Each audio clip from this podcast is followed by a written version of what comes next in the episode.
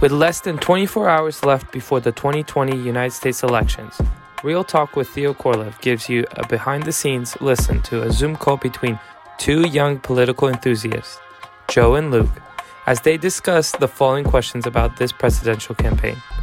Please note that this was recorded on July 3rd and that things might have changed since then.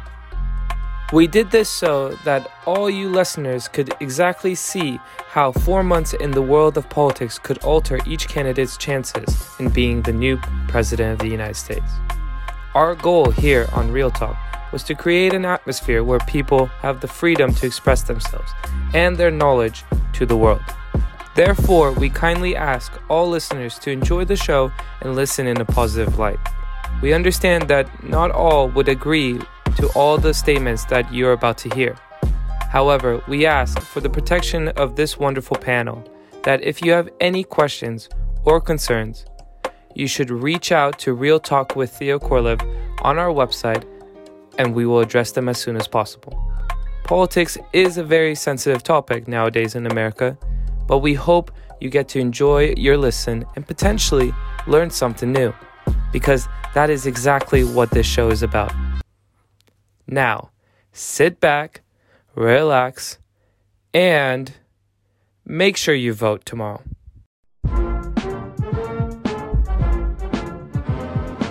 Theo say what? Theo Brobski, when we get spasticated, we chat shit. That's what. That's what I want in this country.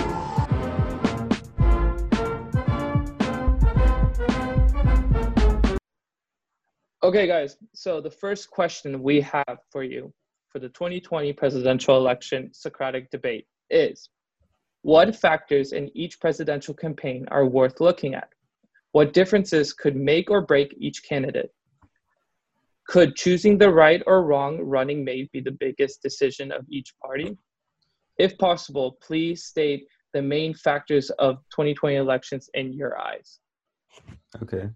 Um, I guess I'll I'll kind of start. Um, I think when we're talking about this, it's going to be kind of important to kind of look at where we are just in terms of the landscape of the race first. Um, right now, I think the 538 um, uh, polling averages has Biden up by like 9.5 points nationally. And like obviously, national polls don't make that much of a difference because it's 50 different statewide elections decide the presidency, but he's looking good in all the swing states. Like in all the, the states that he lost that um, Clinton couldn't carry, like Pennsylvania, he's up. He's up by a lot in Michigan.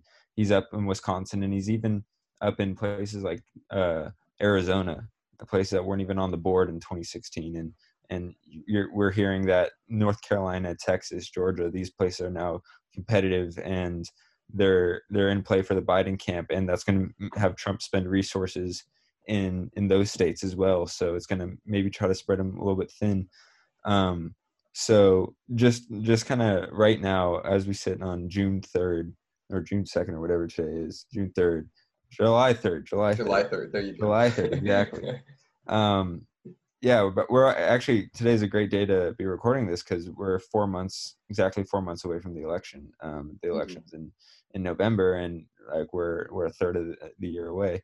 And um, so yeah, right now Biden's looking really good because you got as this kind of main factors of 2020. I think coronavirus is obviously going to play the biggest factor. I think Joe, you would agree with this. Oh yeah, no, absolutely. Yeah, coronavirus and and and also the the um, uh, economic impacts of coronavirus too. People are out of work. Real unemployment, people are saying, are around 20%. I think uh, they had 4.8 million new jobs were added this this last um, month in June, and uh, so that so the Department of Labor I think had their employment rate tick down a little bit, so that might help Trump. And um, so it kind of just shows like how kind of fluid this all could be just with new information, and a lot of I think maybe the main factor of the race and what could make or break anything is how the perception of Trump's handling the coronavirus is on election day. How people think he handled it, how if coronavirus cases are still going up in, in the fall, and which many experts think they will, because that's like when flu season comes in, and that's when the people are getting sick most of the time, and uh, that that I could not see that being good for Trump at all, and that, that's probably pretty agreeable for Joe. And um, I think Biden would. That's that's the race just purely from a political electoral stance. That's the race Biden wants. Um, he wants uh, as much kind of uncertainty and doubt about Trump's handling of coronavirus and the economy as possible, and that that will help that will help him. And yeah, yeah. Uh, j- just if um, I, I'm going to jump in, there there were a couple of things that you said that um, I think really hit the mark. There was a study. I don't think it was done recently. I think it was done like several years ago, not specifically analyzing, not not specifically done for like this circumstance. But um, first of all, the it concluded that the economy tends to be the biggest indicator when it comes to how people you know how people decide to vote because the economy produces jobs the economy produces revenue it's basically the main indicator of good or bad quality of life the health of the economy. And um, this study concluded also that the second quarter of the economy tends to be the most important when it comes to the result of the election. And it, we, we don't have second quarter data yet i don't believe. I think it's going to come out end of july. But looking at what's happening right now, looking at the massive closure, I can't imagine that GDP is going to recover at all. I can't imagine that GDP is even going to be rising. If there's going to be any growth, I think we're going to see serious shrinking of the U.S. economy because second quarter is March to June. That's when we saw tons of closures. That's when we saw tons of small businesses going out of business and tons of people losing their jobs because of the economic difficulty. So I think GDP is going to sh- shrink by huge margins in the second quarter, and we're going to see people respond to that when they, um, you know, when they go to vote, when they go to cast their vote, hopefully against Trump. And uh, more importantly, I think, regardless of how the president is faring, a lot of people, you know, just objectively vote on how they feel. They vote on their their quality of life, the uncertainty in the United States in general. Uh, and, and it, it, may not be any fault of the presidents, but if they feel like they're in danger going to grocery stores as they are right now, if they feel like they're in danger, if they feel like their uh, the status of their job, their job security is constantly under question, obviously voters are really unhappy, and that translates when they go to the polls, and that translates when they consider whether or not to give the current sitting president a second term. Yeah, yeah, and um, I think an important kind of thing to extrapolate from that is that voters, um, well, a few things. One, I think, to go to an earlier point is on your the economy is like the economy. Every election is like the number one issue. Everybody, no matter good good economy, bad economy, the economy is normally what decides elections.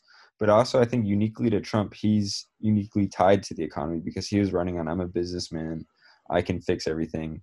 I know how the world of econ works. I know how to make. I've been built these big businesses and I've been successful, and I'll do the same for the for the country. And I think you kind of saw, even if his approval ratings didn't like weren't inflated, um, I think a lot of people accepted that he was president because the economy was doing well before COVID, and yeah. so um, and and a lot of pundits were saying he was winning in the the, the election in 2020. People say the the Democratic primaries were just kind of a formality because nobody's going to beat Trump if the economy keeps roaring on like it was. And like there there could there's obviously many different metrics to how how well an economy is doing, but the stock market before COVID was way up under Trump, and um, you know that could interest rates and all that factors into that. And uh, there's not really a commentary on how how we got there, but the perception was that there was a very great, strong economy, and um, coronavirus kind of took that all the way, took the, all the wind out of his sails there, and like Trump's got to be looking around asking like what he could run on at this point. Like I I haven't yet to see see a clear um, campaign message from the Trump camp on why he wants a second term. He he's trying to say like oh we're having X Y Z percent increases in in in like retail, I think, in in stock market, but people are still out of work. Large numbers of people are still out of work. A lot of people know people who are out of work, and coronavirus cases are still skyrocketing. And those those are really the three things that people are going to vote on. I I don't think the the uh, the president really has a message for this time. At least not yet. He's kind of all over the place. He's trying to he's trying to make statues like the the protesters taking down statues. He's trying to talk about that more. I've noticed on Twitter. He's trying to like kind of like take up these like kind of cultural issues and social issues and trying to fire up his base and get his his guys behind him that way. But I I don't think that culture issues really win or lose you an election.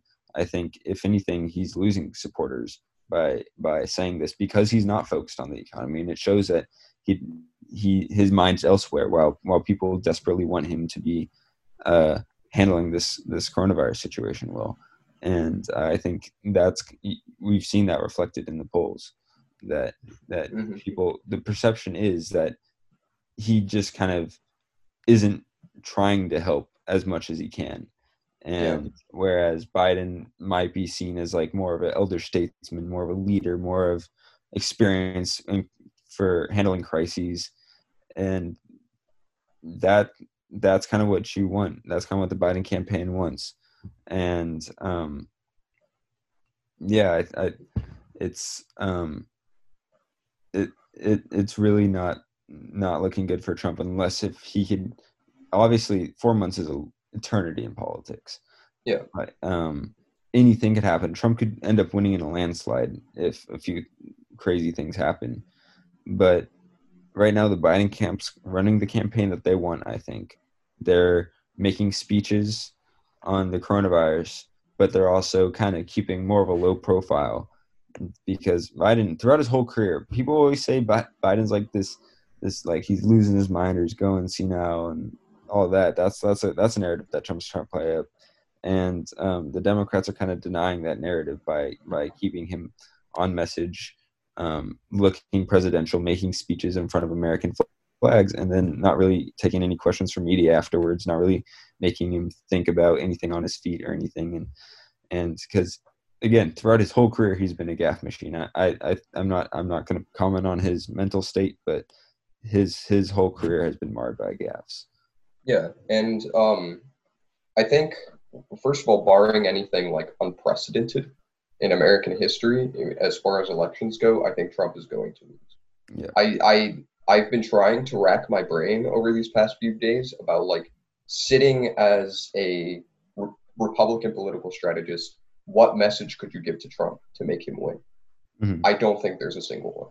Like I, it, I think the best thing he can try to do is law and order, right? Mm-hmm. Trying to yell about, um, you know, how these liberals are destroying America and they want anarchy and pointing at like Seattle and talking about how oh that's so insane, mm-hmm. and and not to say that it is actually insane and not to comment on that, but just in those shoes as a Republican political strategist, I think if he tries to play the, to the emotions as much as possible, I think it's a bad bet, but I think it's his best bet of saying like liberals are tearing down the country and we need like someone who's hard right like me to counter them, right? But you know, the fact of the matter is, as you pointed out, um, when he does that, he's ignoring our economic distress. He's ignoring the coronavirus. He's, uh, you know, ignoring foreign policy tensions that are going on right now. Uh, and all he really does is he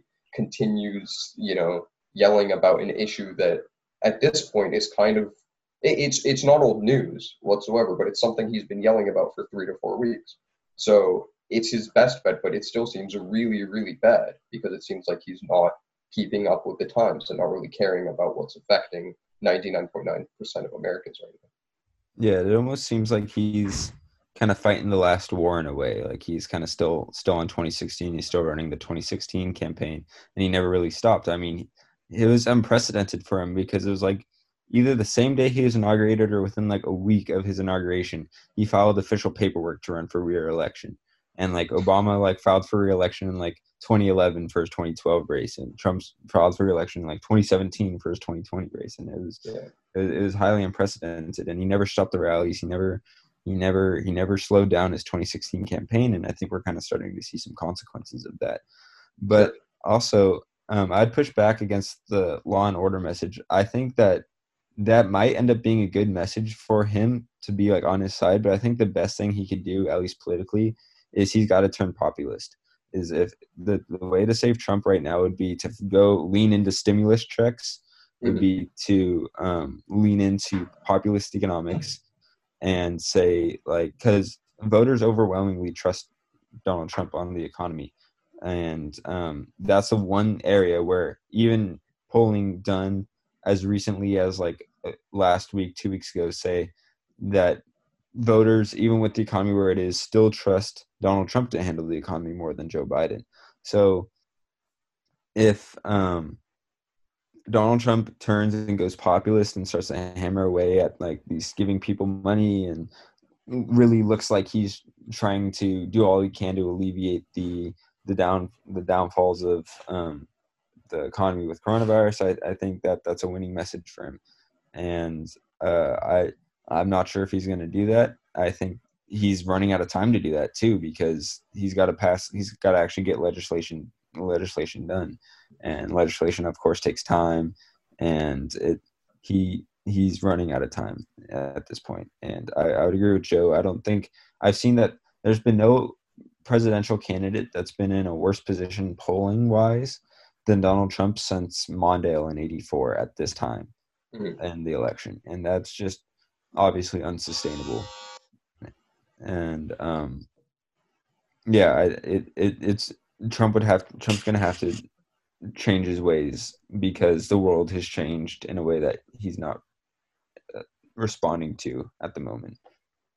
Yeah, um, and I, I I would push back a little against the populist idea, just because I think, um, uh, first of all, I think that he could very much mm, uh like intermingle the populist notion and the law and order notion, very Mhm. much a- appeal to that a section of the public that's struggling with the coronavirus pandemic and struggling with job loss, but also like quote unquote afraid of these quote unquote rowdy protesters who are like toppling you know our security and toppling stability and et cetera et cetera and i think he could hammer on both, both points at the same time but i really think that he almost kind of did try a populist narrative in 2016 like Mhm. throughout the rust belt he was constantly Oh, screaming about yeah throughout the rust belt he, he needs the rust belt clearly. Yeah. and throughout the rust belt he was constantly screaming about how you know the democrats want to take away your coal mining jobs. They want to take away your uh you know your blue collar labor that you work so hard on and they want to take it away and you're going to be unemployed and he has done absolutely nothing for them. Mhm. like a lot of them are worse off than they were when he ran or not better off whatsoever. And he's done nothing to bail them out like he promised. So i think to an extent his appeal to those kinds of blue collar workers if he kept on yelling about how you know he's supporting the stimulus checks he's supporting the average american the blue collar worker who just wants to keep his job in the, fa- in the face of so many troubles i think it would again seem like an old failed narrative that he's tried Mhm. running on in the past Yeah, and really quickly, uh, That's unfortunately time, but I'll give you the last remark, Luke. Go ahead. um, just going to the vice president would M- Biden choosing Oh, yes, definitely. doesn't matter. Um, honestly, I don't think it matters really who he picks. I think that um, there are certainly better and worse picks. I've been known to be a Susan Rice supporter for for vice president. I think she she would just provide so much to the ticket. She's smart. She's experienced, and um, she's just competent.